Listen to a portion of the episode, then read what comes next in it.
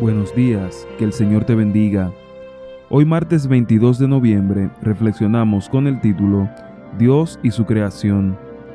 Salmos 33, versículos 6 y versículo 9 dicen, Por la palabra de Jehová fueron hechos los cielos, y todo el ejército de ellos por el aliento de su boca. Porque Él dijo, y fue hecho, Él mandó, y existió. Necesitamos estar más tiempo a solas en audiencia con Dios. Necesitamos vigilar nuestros propios pensamientos. Estamos viviendo sin lugar a dudas entre los peligros de los últimos días. Debemos caminar ante Dios mansamente, con profunda humildad, porque sólo los que así proceden serán exaltados. Oh, cuán poco puede comprender el hombre la perfección de Dios, su omnipresencia unida a su poder omnipotente. El artista humano recibe su inteligencia de Dios, solo puede modelar su obra en cualquier línea y llevarla hacia la perfección con materiales ya preparados para esa realización. Con su poder finito no hubiera podido crear y hacer los materiales que necesita. Si el gran arquitecto no hubiera estado antes que él, poniendo primero en su imaginación el diseño que quiere realizar. El Señor Dios manda que las cosas existan. Fue el primer diseñador. No depende del hombre, pero generosamente atrae su atención y coopera con él para lograr diseños más elevados y más perfectos. Entonces los hombres se adjudican toda la gloria a sí mismos, y sus congéneres los exaltan como si fueran genios notables.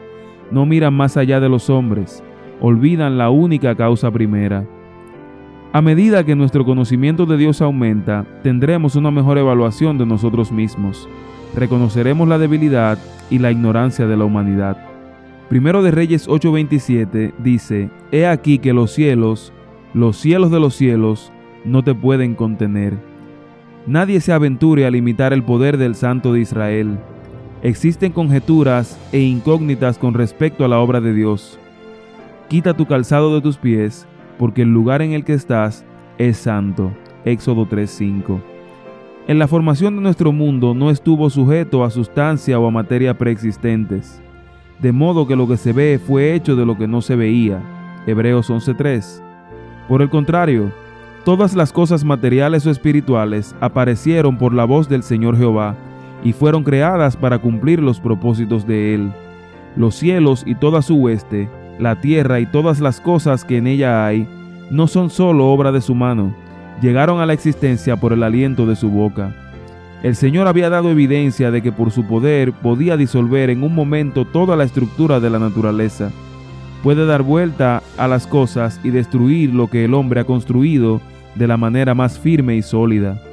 En los incendios, en las inundaciones, en los terremotos, en la furia del profundo abismo, en las calamidades del mar y de la tierra, el Espíritu advierte que Dios no siempre contenderá con el hombre. Que el Señor te bendiga y que ese poder creador, ese poder único que tiene el Señor, también sea el poder por el cual tu vida exista. Que sea el poder que dirija todo lo que haces y eres. Bendiciones.